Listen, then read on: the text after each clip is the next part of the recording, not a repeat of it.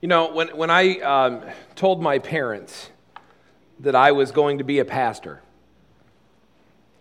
my, uh, my dad's first thought, and at this point in time, my parents were Christians. Um, they, were, they were coming to church with us on a regular basis. Uh, they were, um, you know, they were in the faith and, and, you know, they'd been around as I'd preached. I was serving as an, I mean, so, so they had some context for my decision to want to be a pastor, and it was great. Um, and they were all for it. Except I remember then having this conversation with my dad where he explained to me that inevitably I was going to be a part of a church where things were going to fall apart. That I was going to be part of a church where um, I was going to make enough people mad that I was going to be asked to leave. Or that I was going to be part of a church where enough people would get mad at me that they would leave loudly and that this would in- inevitably happen, and this was the way it always happened in his experience, growing up in small churches, uh, going to church with my grandparents, that was the way that it always happened. It was one of the reasons why he quit going, because that was just in his mind, that was the way that it always had to end. And of course, when I explained to him that, you know, Dad, I, I don't think that's how it has to end, um, he just was like, Well, I'm older than you are smarter than you are. Matt, I'm better looking than you are. And so, therefore, you'll find out. And, and, and that's what it was. And, and uh, I don't know, we'll, we'll have the conversation again someday, I would suppose. Hopefully, I'll be able to say, see, I told you. Um, but then when he found out we were coming here, and we kind of shared the story of how this church got started. And for those of you that don't know, this church started from a church split. It wasn't pretty uh, predated me by a good uh, eight years, nine years. But when I shared that story with him, you know, he kind of had that smug look on his face, like, told you. It's like, but it doesn't have to happen. It doesn't have to. But you know what it does? It happens a lot. And, and the reason it happens a lot is because we are not good at dealing with church hurt. And that's what we're going to talk about today as we start talking about the objections of why church. Why church? What are we doing with church? Why is church necessary? Why should I put myself in that situation? Why should I continue to be at a place? Uh, we talked a couple weeks ago about if I'm already a Christian, why do I need to go to church? Can't I just get it at home? Okay, if you, if you missed that and you're not sure about that, I'd encourage you to go back and listen online. Okay, then last week we talked about this idea that well, I'm pretty messed up. And if I'm pretty messed up, why do they even want me there? Will they accept me there? Will I be okay as a broken, goofy, messed up guy showing up at church? And of course, the answer was, well, of course you will be because church is for you. See, but something gets lost between number two, which is yes, you're messy, and yes, church is for you, and today's objection, which says, well, I've been hurt before, so why should I risk it again? And if you're thinking ahead, you already understand what the problem is. And we'll talk about it in a minute, but first I need to tell you something. You remember last week how I told you that I hate the doctor and the hospital? There's one thing worse express care clinics. There is nothing so painful as going to the Ready Med clinic sitting for hours, waiting for your turn, all because you didn't believe your kid when they told you they were sick. Who's been there? Okay, good. I'm glad I'm not the only one. I'm sick. I'm sick. No, you're not. Toughen up. I'm sick. I'm sick. I threw up. No, you didn't. Show me. I flushed it. Well, then it's not real. Because as a kid, I was that kid who would, I, you know, I'd get the big cup of water from the kitchen and I'd go to the bathroom, make sure the door was open so parents that were in their bedroom could hear me, and I'd make the noise and dump out the cup, and then real quick flush the toilet. I'm like, guys, I'm sick. I can't go to school today. So my assumption is my kids are always lying to me. Um, I should probably deal with that on an emotional level at some point in time. But the point is this the point is this I never believe them. And so, because of that, there are often times when I find myself having to go to the express care clinic place. Because it turns out 103 is not just going to go away on itself. And strep throat is a real thing. And so there's those moments, and I, the last time, it was like two, it's been two years. That's pretty good for us. But it was a couple years ago, and it was here. We lived in Vinton, and Aubrey was sick, and, and I ended up taking her to the Ready Med place in Marion, I think, or Hiawatha, or somewhere that I didn't know was a real place until I went there. And we walk in, and we sign our name on the paper, and there's like 10 names in front of us. And then I go sit in the waiting room, and guess who's there? A lot of sick people. That's the part I hate the most. Like, if I could just sit there and read my book for an hour, that would be fine. But there's a bunch of sick people in there. Kind of wonder, though, like, who did I expect to be there? See, and that's what happens here with us. That's the problem with all of this. It's like, who exactly do I expect to be a church? If church is for messy, broken sinners, then when I, as a messy, broken sinner, show up at church, did I really expect everybody there to be healthier than I was? And so I get church hurt because people act like messy, broken sinners. I'm like, well, they don't have a right to act that way. Well, of course they do. They're broken But something happens where it just doesn't make a whole lot of sense to us. But look, if churches are for messy people, then that's who's going to be at church. And so if somebody who's messy and broken lets me down, well, I, I need to get over it. I need to stop expecting. If you, by the way, if you came here today thinking, oh man, I've really been hurt at church before, but Matt's going to give me this positive, encouraging thing, it's going to help me move past it, that was it. You just missed it you need to get over it. We'll talk more. We'll get into some scripture. We'll discuss why and how we can just get over it. But this is the reality of it. You need to get over it because why do you think you're the only one that has a right to be broken? Man, I have got so many issues. And I show up here at church every day. And I grow and I try and I strive and I ask God and I trust God and I trust my small group and I trust the people I surround myself with and I grow. But it doesn't mean my issues go away. It doesn't mean all of a sudden I'm perfect. And so, you know what? I'm going to screw up. And, and I know that.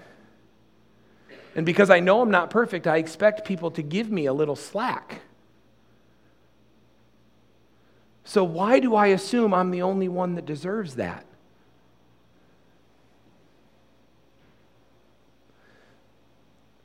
When I go to Express Care Clinic, there's going to be sick people in the waiting room. It's because that's what it is. If the church is a hospital, and that's what we said last week, then you know what? There's going to be sick people here.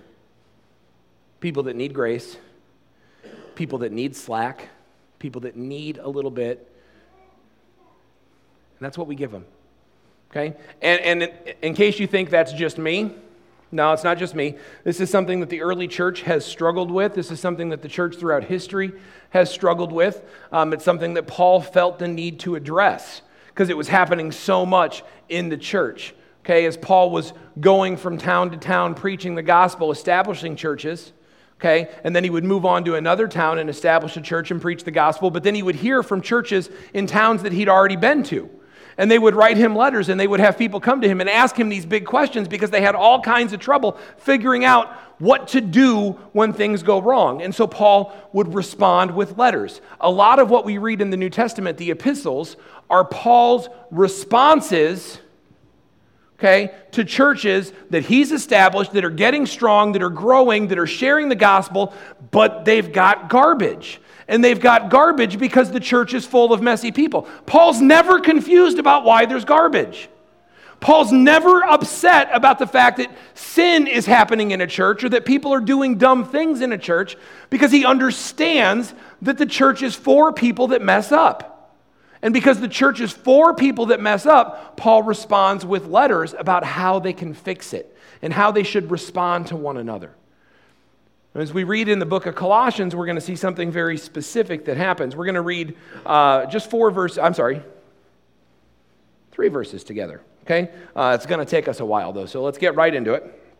Okay, we're going to start with uh, 12, and we're going to go all the way through all the way through 14. So get this. Since God chose you to be holy people, holy people he loves, you must clothe yourselves with tender-hearted mercy, kindness, humility, gentleness, and patience.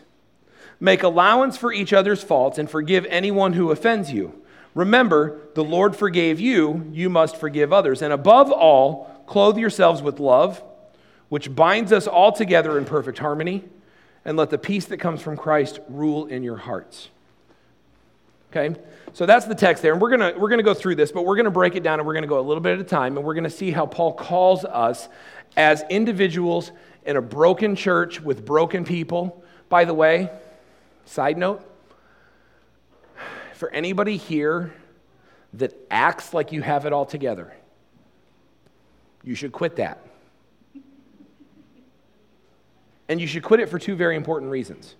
One is you're lying.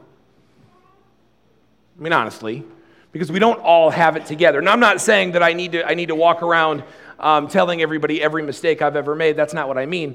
But, but don't be hypocritical. You don't walk around acting like you've got everything figured out when you don't have everything figured out. That doesn't mean that I walk around and, and I'm like, hi, my name's Matt, nice to meet you. I mess up all the time. Glad you came today. Okay? But you know those people. You know those people that act like everything is perfect. Don't do that. Okay, don't do it because one, it's not right. And two, you don't do it because then when you inevitably make a mistake, you've set yourself up. Because you were the one that was acting like you had everything right. You went out of your way to show that you had everything perfect. And then when you mess up, and you will mess up, they're going to look at you and they're going to wonder, well, did you do it on purpose? And you're going to say, I'm sorry, I didn't mean it. And they're going to be like, really? Because you got everything together. You're just causing yourself grief. We, we need to stop acting like we've got this all figured out. Because we don't. Okay? We don't. All right, we're going to get in here and, and let's, let's break this down a little bit. Colossians uh, 3, we'll start with uh, 12 and 13, or the first half of 13. It says, Therefore, as God's chosen people, holy and dearly loved, clothe yourselves with compassion, kindness, humility, gentleness, and patience. You bear with each other. We start here with this understanding of who Paul's talking to. See, what you have to appreciate is that he says this Therefore, as God's chosen people. That's you. Paul's writing to the church. Now, this is a shift. It's a shift in thinking culturally because God's chosen people, up into the time of Jesus' death and resurrection on the cross and the coming of the Holy Spirit on Pentecost, God's chosen people were Jews. They were literally a people group that God chose through Abraham, okay? And he, and he blessed them and he worked with them and he, he continued to, to serve them and honor or serve them is the wrong word, but honor them and, and do things for them. And they became a nation and God interacted with them, and there were times He blessed them because of their obedience, and there were times He cursed them because of their disobedience. Uh, there was a moment where He sent them into exile because they just couldn't get it right. And then there was a time when, because He is good and gracious and loving, He brought them home. Okay? They were His chosen people, and all of that leads us to Jesus. And then now, with Jesus, we say, okay, no longer are we worried about being a Jew or a Gentile being a slave or being free, or being a man or being a woman, or being rich or being poor, being black or being white, any of those distinctions. No longer do those distinctions matter. What matters now, what's most important now, is that you as a Christian are God's chosen people. So I tell you this morning, as we start this, as we start to kick this off, as we start to understand what's happening, if you are here this morning and you are a Christian, then this statement is for you. Now, if you're here this morning and you haven't surrendered to Christ, okay, I'm not, and when I say Christian, again, we've talked about this so many times, but I'm compelled always to tell you again, it's not a matter of I went to church that one time or I said my prayer or I was confirmed or I took my first communion or I was baptized or any of those things. Christian is someone that is submitted to and is following Jesus Christ. A Christian is someone who knows that they are broken, they know they are a sinner, and they know that Jesus is the only sacrifice that will do. Okay? If you're here this morning and you're a Christian, then you are someone who is God's chosen person. You are part of the church. You are part of God's chosen people. And by that definition, you are holy and dearly loved. That's it. You are holy and dearly loved because you are God's chosen person. If that is not how you see yourself, then all of the rest of this is not going to make sense. Okay, I hope you stay with me this morning, but some of you just need to stop right there and you need to deal with this issue. Because you are God's chosen people, you are holy and dear loved, and that is dearly loved, and that is an individual statement to you as a member of the church if you're a Christian here this morning. Stop acting like it's otherwise. You need to stop acting like God's angry with you. You need to stop acting like God's out to get you. You need to stop acting like you've got to do certain things so that God will look kindly on you and that God will. No, if you are a Christian here today, then you are God's chosen people and you are holy and you are dearly loved, period. That's how you need to see yourself so that the rest of this makes sense. Okay? And then we continue. We say, well, if it's true that you are God's chosen people and you are holy and dearly loved, then this is a statement that you need to understand. You should clothe yourself with compassion, with kindness, with humility, with gentleness, and with patience. And right there, some of you are thinking, I knew there was a catch. They're like, wow, Hans is being all positive this morning. You knew there was a catch, right? Because here's the thing we, we, we have to understand this for what it is. You are God's chosen people, you are holy and dearly loved then what naturally flows from being God's chosen people that are holy and dearly loved is that you will get dressed up. You ever, come on, who likes to get dressed up? How come there's never any men that raise their hand to that question? Do you like to get dressed up? Tuxedo kind of a thing? A suit? All right. And any Sunday, man. Okay. I won't. But that's cool. okay? But here's the deal. Here's the deal. He says, get dressed up. Wear the appropriate attire. Because you are a Christian, because you are God's chosen person, because you are holy and dearly loved, then start dressing up with compassion and humility and patience and gentleness and kindness and all of it. Let it pour out of you if this is true about you. See, and you have to start here when it comes to church hurt. You have to start here when it comes to church hurt because part of what this is going to tell you as a Christian, if you've walked away from church because you were hurt, and by the way, a lot of people don't walk away from church because they're hurt. Some people do. But you know what a lot of people do? Some people go away from church and they never, when this church was formed, you heard it in the video, I, I referenced that it was because of a church split. And some people stayed and went to church there. Some people decided that they wanted to worship together and that God was calling them to form a church and they formed this one. Some people, they stayed home and they never went anywhere. Because they weren't sure they should risk it again. You know, you've heard that phrase like, fool me once, shame on you. Fool me twice, well, that's shame on me because I should never have put myself in a position to be fooled twice. Some people really take that to heart and they're like, I should never have put myself, I will never put myself in a position to be disappointed, to be burned, or to be hurt again. And so some people stay home, but a lot of people, you know what they do? They don't stay home. They show up every Sunday. They're still here. They stand up, they sing. Um, you know, they listen. They, they, but they keep everybody at arm's length. You know, and, and, and there might be some of you here that that describes because of church hurts that are in the past. Um, you're, you're keeping everybody at arm's length, and so you, you're not willing to get your sleeves rolled up and you're not willing to get plugged in and you're not willing to be a part of a small group and you're not willing to stick around for Sunday school and you're not willing, um, you're, you're not willing um, to jump in where there's needs and you're not willing to go deeper and you're not willing to get plugged in, you're not willing to do accountability and you're not willing for those things. And the reason is because you've been burned. And you're like, well, I'm not walking away from the church, but I'm certainly not going to put myself in a position where it could happen again. And, and, if that's where you find yourself, I'm looking at this and I'm saying, okay, you're God's chosen person. You're holy and you're dearly loved. You're supposed to get dressed up with compassion. That means you're supposed to, you're supposed to have an attitude that says, you know what, I get that people make mistakes. And I, and I don't want to get mad at them for making mistakes. I want to pour out for them when they make mistakes. And you're supposed to have an attitude of kindness and gentleness and humility. Humility that says, you know what? I've done that same thing before. I've made that same mistake before, one just like it, maybe one even worse than it. And so I'm going to be humble and I'm going to understand that I'm not the only one that has a right to be that way. And I'm going to be patient with people, knowing that they're not fully grown in faith.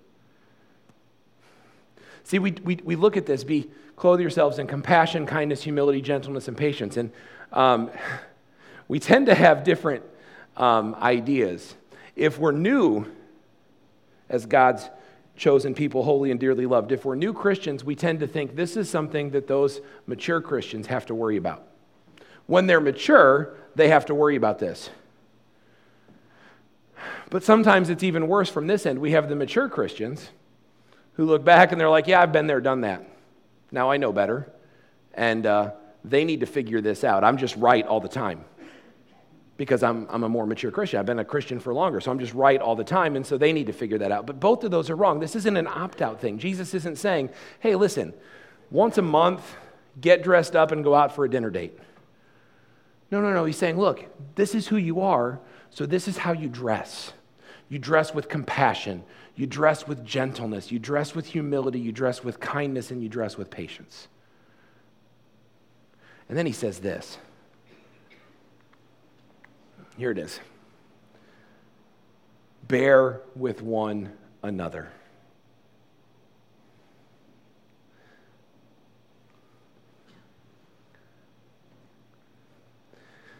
Some of you might be wondering okay, Matt, you want me to be compassionate? You want me to be kind and gentle and patient? You want me to be humble? What does it look like? Well, here's what it looks like bear with each other. Bear one another's burdens. Share life with each other. You know what? This is, again, I'm going to make another plug for small groups, and this is part of the problem. See, is if you really are part of a small group, if you really are plugged into a Sunday school class, not just where you sit and listen and go home, but one where you interact with one another, one where you, you share life with one another, if you're part of an accountability group, if you've got a group of people that are working together, this is part of how this works. I carry each other's burdens. That's what Paul says here in, in, in Colossians. He says, bear with one another. Okay, he says it differently in Galatians, but it means the same thing. Carry each other's burdens, and when you do that, you'll fulfill the law of Christ. By the way, the law of Christ is to love one another. That's what he says in the upper room. He says, This is a new law that I'm giving you. It's not really new, it's just reworked. It says, Love each other the way that I've loved you. Greater love has nothing over this that you'd lay down your life for your friends. But this is what's happening here. This is what we're doing. He says, Love one another. This is the law of Christ. He says, Carry each other's burdens, share life with one another, and that's how you act as God's holy people, dearly loved, chosen. The problem is this. The problem is that the burdens you want to carry, the burdens that you're willing to carry, aren't always the burdens that people have.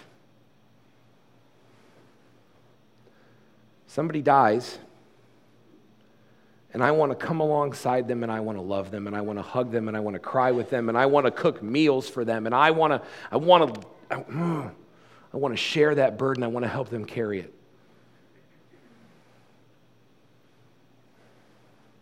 Somebody acts like a tool. I don't want anything to do with that burden. That burden makes me mad. That burden's their own fault. That burden is their problem. I want nothing to do with that burden, and so I back away. Right? Somebody, somebody has a, um, a tragedy. I'm going to pour myself out for them. I'm going to share that burden, and I'm going to feel good about doing it. Somebody says something I don't like, or they hurt my feelings, or they, they let me down, or they stab me in the back. I want nothing to do with that burden. I'm not going to help them carry that. I'm not going to help them grow through that. Why would I? But that's how the world thinks.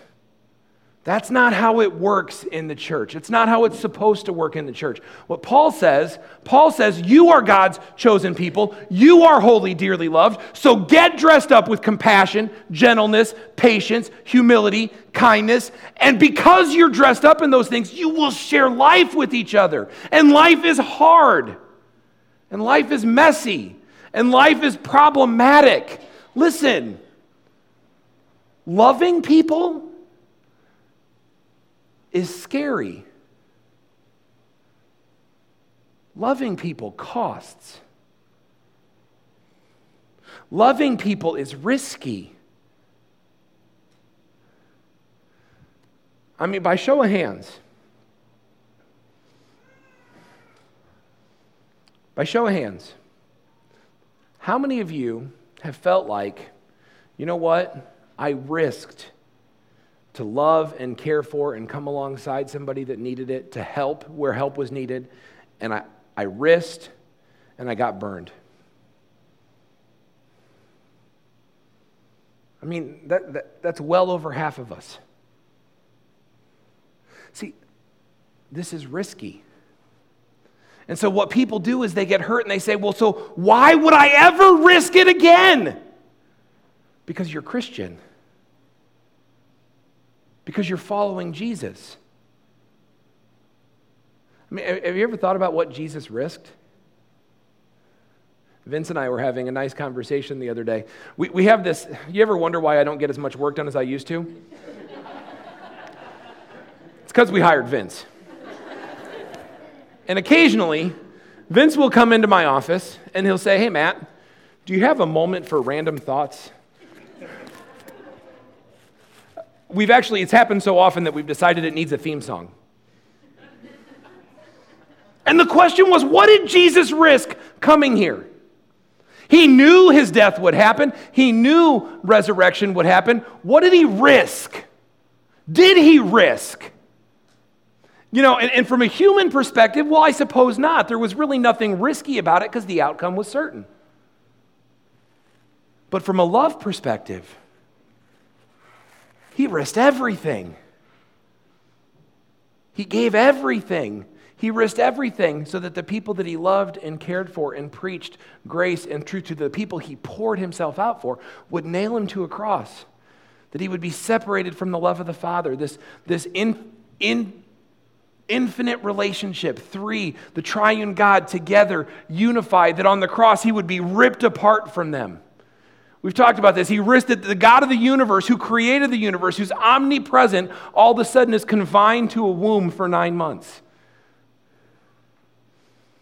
I get stir crazy when I can't leave my house over a weekend. But the God of the universe, who's omnipresent, says, I'm, I'm just going to hang out here in Mary's womb for nine months. He risked everything and this is what it says carry each, this is how you fulfill the law of Christ. Risk for each other, love one another. And see, he continues, and, and, and part of what we have to do here, church, is we have to stop being so easily offended. Stop finding offense in every little small thing. I am afraid that in this way, we are looking a whole lot like, as a church, uh, and not just this church, but this one too, to a degree, but just the church in general, that we are looking a whole lot like the rest of the world. A world where you can't say anything without fear of offending somebody where people are looking for ways to be offended. Carrie and I have had this conversation before, and I remember telling her with all sincerity at one point in time look, if there is two ways to take what I'm going to say to you, and one of them is, okay, That was nice. And one of them is, I'm going to get offended by that. Always take it this way. and if I meant it differently, trust me, eventually you'll know.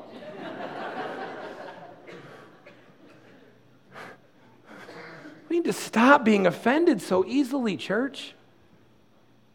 We bear with one another's burdens. We act with gentleness and kindness and patience and humility and compassion.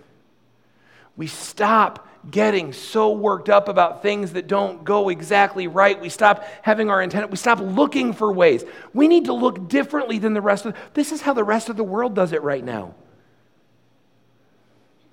This is how the rest of the world does it right now. They get offended about everything. And I'm not, I mean, everybody on all sides of issues get offended by everything. And we need to knock it off. And you know what? We need to stop playing into that culture. We need to stop going along with it. We need to act with grace and humility and compassion and kindness and gentleness and patience. Clothe ourselves in those. And, and this is how it continues. Oh, well, here, I'll, I'll show you this real quick. Proverbs 19.11 just says this, a person's wisdom yields patience. Get this. It is to your glory to overlook an offense.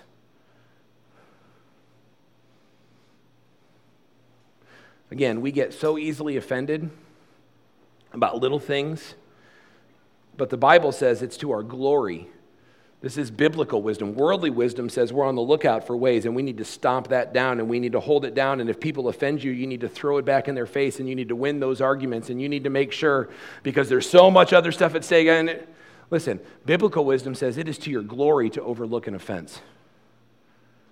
That's what it is. As a Christian, when you're clothed in compassion and humility and patience and kindness and gentleness, when grace rules the day, it is to your glory to overlook an offense. That means I literally have something. See, we get offended so easily. We get offended over things that we shouldn't get offended by. And that's a problem. But it's even worse when Scripture says when you should be offended, when something offensive did happen, you should also overlook that offense.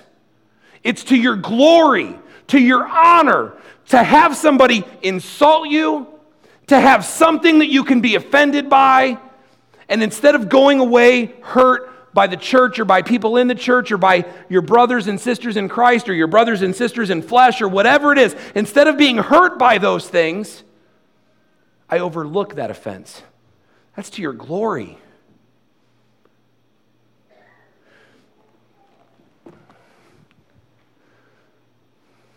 But Paul continues. And he says, Look, here's the other thing. Not only do you clothe yourself in humility, and gentleness and compassion and kindness and patience.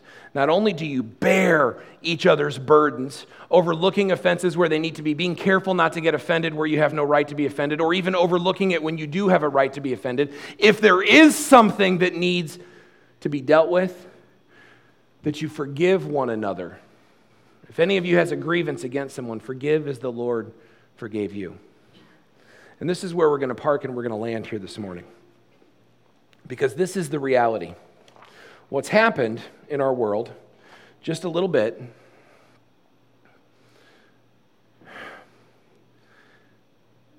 is that we don't forgive well. See, people that go away church hurt, when I say you need to get over it, okay, the reason I say we need to get over it is because, biblically speaking, you're called to something better biblically speaking, you're called to overlook an offense if you can. If you can't, you deal with it, but you deal with it with a goal towards forgiveness.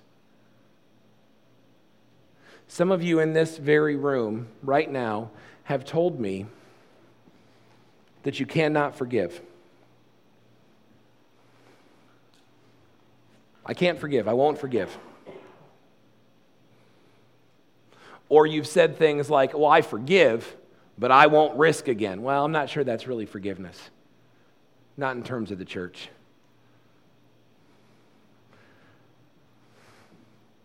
But forgiveness, forgiveness is necessary if you're going to move forward. Forgiveness is necessary if you're going to be who God has called you to be. Okay? And sometimes forgiveness takes confrontation. See, you, you bear one another's burdens. You overlook offenses where you can overlook offenses, but there's sometimes you can't overlook an offense. There's sometimes you shouldn't overlook an offense. You can't overlook an offense when it starts getting into the way that you and that person interact. Okay? Um, if Dee and I have an issue and I try to overlook it, but it keeps getting in the way and I keep treating her differently or we keep having an issue and, and I keep being angry at her, I'm not overlooking it well and it needs to be dealt with. We need to confront it. Okay? So sometimes I can't overlook. Sometimes I shouldn't overlook an offense. When sin is blatant and there is hurt involved and that hurt is going to continue, I can't overlook that. I shouldn't overlook that. I should deal with that. But I should always deal with it with an eye towards forgiveness. I forgive as the Lord forgave me. And Matthew 18 spells this out for you real quickly here. It says, If your brother or sister sins, go point out their fault. Now, I don't speak Greek, but I do use Greek language tools a lot when I prepare sermons for you, and I've done some pretty significant study on this issue. Okay? If your brother or sister sins, go and point out their fault just between the two of you. In the original language, do you know what that means? It means just the two of you. It's not tricky.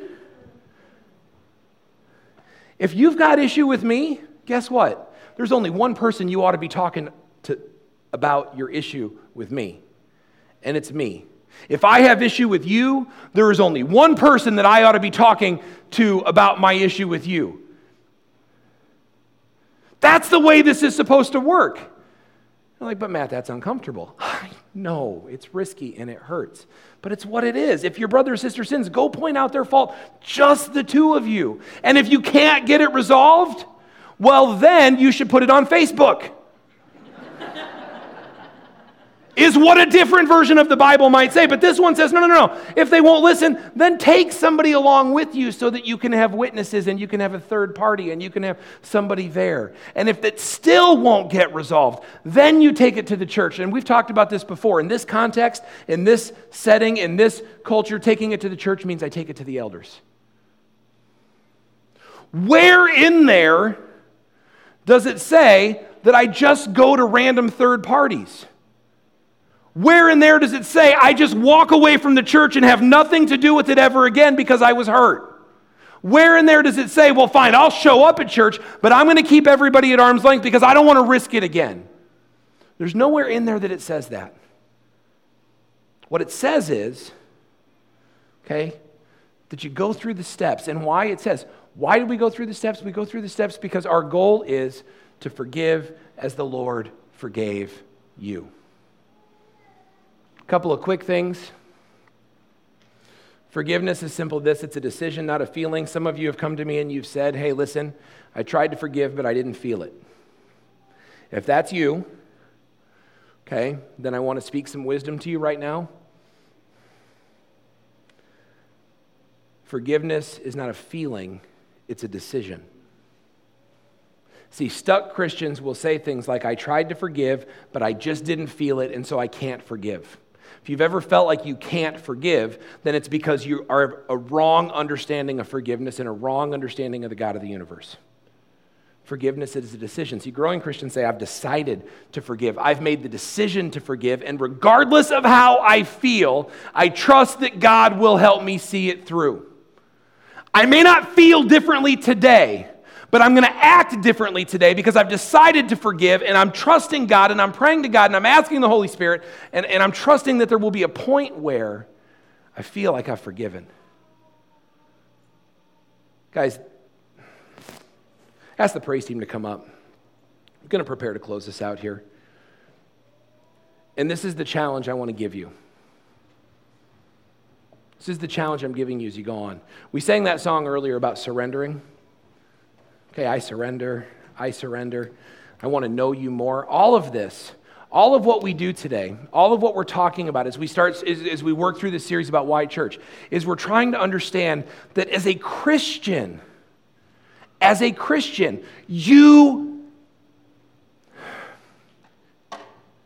you're better than that.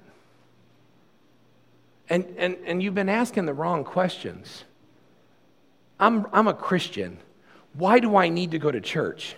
Guys, that's the wrong question. I am a Christian. The Holy Spirit lives in me. God has saved me from my depravity. Once I was lost, now I'm found. How often can I be at church? Ought to be your question. I mean, I can only imagine Paul traveling from town to town preaching the gospel if somebody had the audacity to say to him, Hey, Paul, I'm a Christian. Do I really have to show up at these gatherings?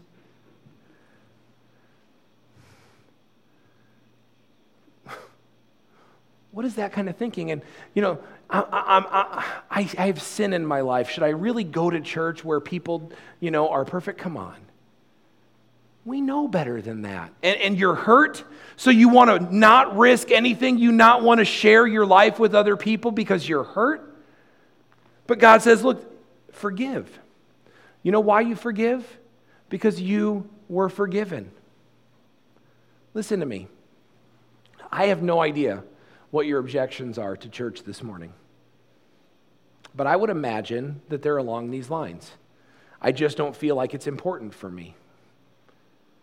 Okay? Or I feel like maybe I've got too much baggage and people will judge me. Or, or maybe this one this morning is that simply thinking that, you know what? I don't trust people at church.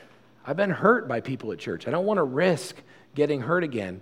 And I'm going to tell you that Jesus' answer is the same for all of those objections. And the answer is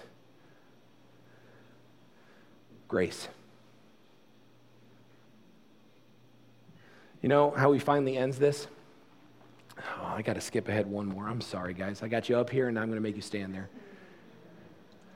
Over all these virtues, put on love, which binds them together in perfect unity. The answer is love. Why? Why would I risk it? Because of love. Why would I show up when I don't really have? Because of love. Why would I serve when I can just relax and sit on side? Love. Over everything, over compassion, gentleness, humility, peace, kindness, patience, grace, over all of it, here's what he says Put on love, which binds them all together. Think of it like a burrito. You get all the deliciousness in there, and then you wrap it all together with a tortilla. That's a terrible analogy, but it's getting close to lunchtime. Feeling a little hungry?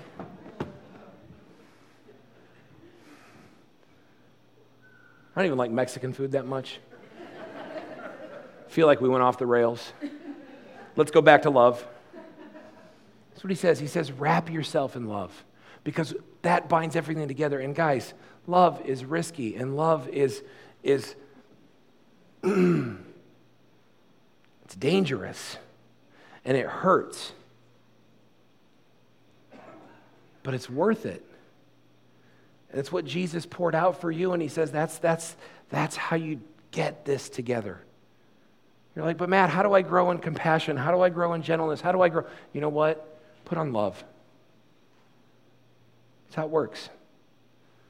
And some of you here, as we sing this last song, some of you need to, to really, really, really focus on love. Some of you need to get past your issues. I can't get you past your issues. God can. Some of you really need to focus in on God, and you, some of you really need to hear what God has to say as He says, what, What's next for me? How do I do this? You know what? God. God will help you grow in love.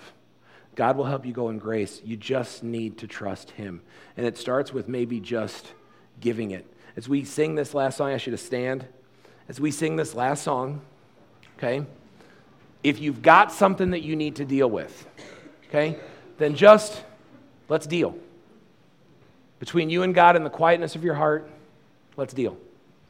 Father God, we just We come before you this morning, and as, as, we, as we pray uh, and we reflect and, and, and even just think of that last song and, and, and how it all connects together, God, we just, we just pray that, that your Holy Spirit will help us do this. This, this laying it down, this, this coming to the cross with the hurt and with the pain and with all of it, and just giving it to you and saying, okay, God, I am holy and dearly loved. God, I, I just, I pray that you'll help us with that because it's not easy to do. And love is risky and it's painful. But when we come to the cross and we lay it all down, it can't go badly.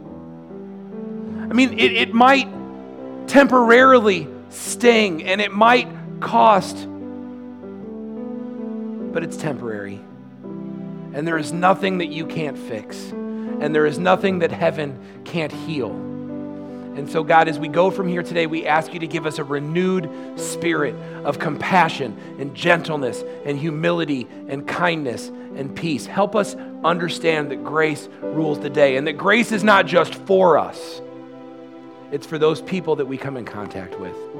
It's for those that we love, and it's for those that we struggle to love, and it's for those that let us down. God, we just love you and we ask you to teach us and grow us in grace.